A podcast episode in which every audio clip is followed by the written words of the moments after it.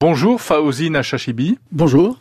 Vous êtes directeur de recherche à l'INRIA, l'Institut national de la recherche en informatique et en automatique. Vous pilotez un programme qui s'appelle RITS qui est consacré à la voiture autonome. Vous connaissez la voiture autonome depuis 2011, ça vous parle? Oh, bien avant.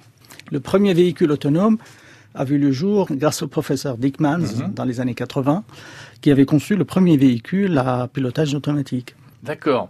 Alors, la voiture autonome d'Apple, accidentée au mois d'août, a été percutée par l'arrière parce qu'elle roulait trop lentement. Et à Phoenix, en Arizona, où sont testés de nombreux véhicules autonomes, les habitants en ont assez parce que ces voitures autonomes sont trop lentes. Est-ce que la voiture autonome ne pêche pas par un excès de prudence?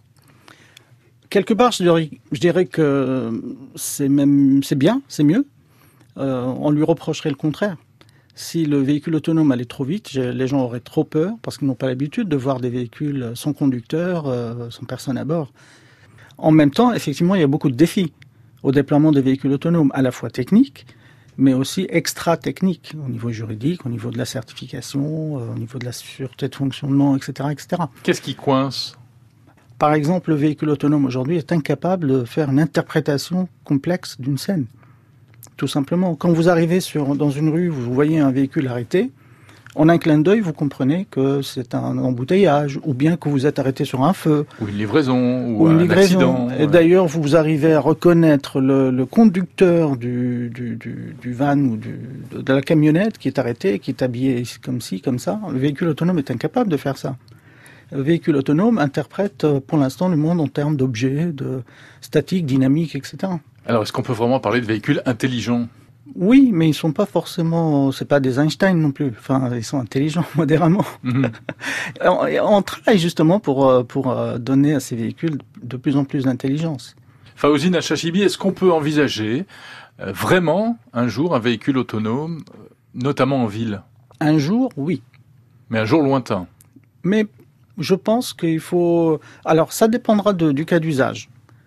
Si vous êtes prêt à aménager, à adapter un petit peu l'infrastructure, on peut envisager des véhicules entièrement autonomes. C'est Sur- quoi adapter l'infrastructure? Par exemple, euh, dédier certaines voies. Pas, ça peut être par exemple, comme on l'a fait pour les taxis, pour les, pour les autobus, euh, dédier des voies euh, pour un véhicule qui peut être d'ailleurs un véhicule privé ou un véhicule pour le transport de biens.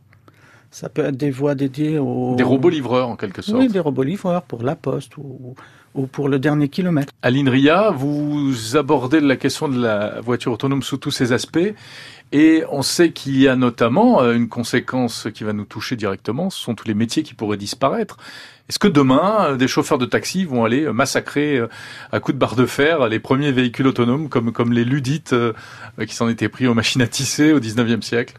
Oui, oui. tant qu'il y a évolution technologique, il y aura toujours de la métamorphose au niveau de la vie humaine et, et des emplois.